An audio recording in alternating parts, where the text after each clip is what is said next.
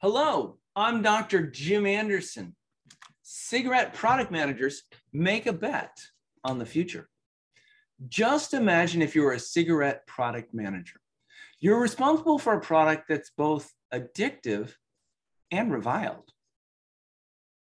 You've been doing quite well for yourself for a very long time. However, now things are starting to change. Young people seem to be getting the message and are less likely to start to use your products. At the same time, a new type of smoking product, vaping, has been showing up and seems to be doing very well. What's a product manager to do? Embracing change in cigarettes. So let's take a look at what it means to be a product manager at the largest US tobacco company this company, Altria Group, has made a $12.8 billion bet on another company whose goal is to get smokers to drop cigarettes. Their calculated gamble. The move will help the maker of Marlboro cigarettes keep up with a quickly changing market. The risk to them is that it could hasten their own products' decline. Facing an accelerating fall in cigarette sales, Altria Group invested billions into Juul Labs, a controversial startup whose sleek, nicotine packed vaporizers have fueled a surge in the e cigarette market. The product managers believed that a bold change was necessary. What they've seen is that smokers were switching to vaping, and Altria's own future e-cigarettes were unlikely to ever catch up with Juul.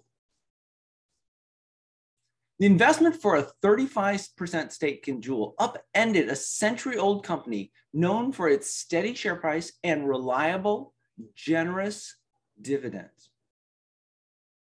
There are challenges associated with this move, which changes the product manager's product development definition. The deal also intensified scrutiny of Altria by federal regulators who blame Juul's products for an increase in underage vaping and who have already moved to restrict their sales.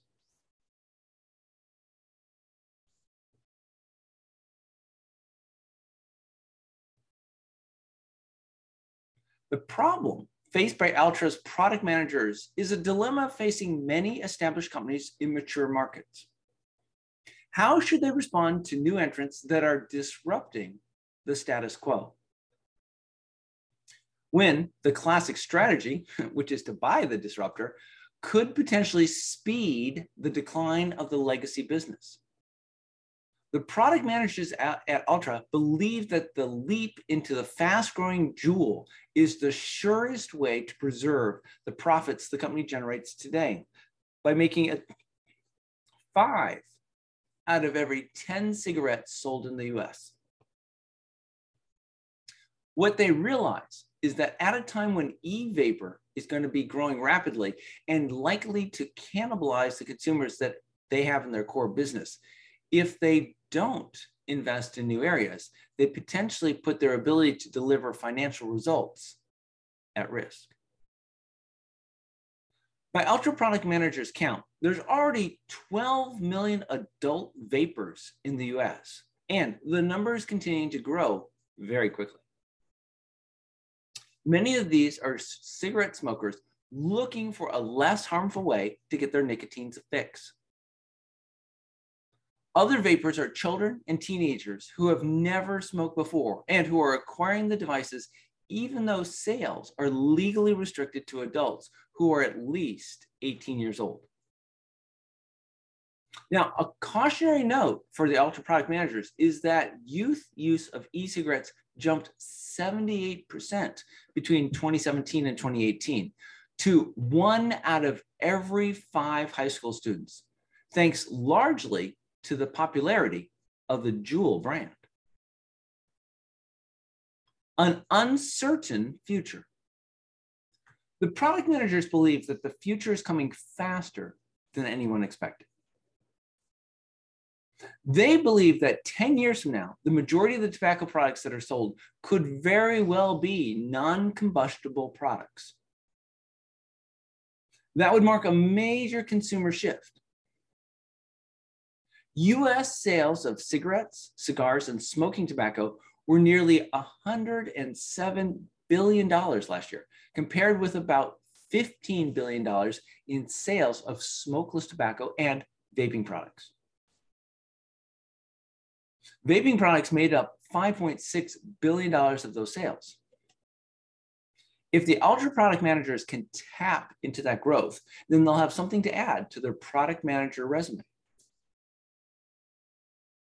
Although fewer and fewer Americans smoke each year, Altria product managers have been able to squeeze growing profits out of a market that they've dominated for decades. Price increases have offset lower volumes, and the Marlboro brand has kept its grip on the US market that for years has been shrinking by 3 or 4% a year. Now, back in 2017, three events stepped up pressure on product managers at the market leader. In January, British American Tobacco struck a $49.4 billion deal to take control of Reynolds America which sells Camel and Newport cigarette brands. In July, the FDA announced a regulatory overhaul that threatened to turn the tobacco industry upside down.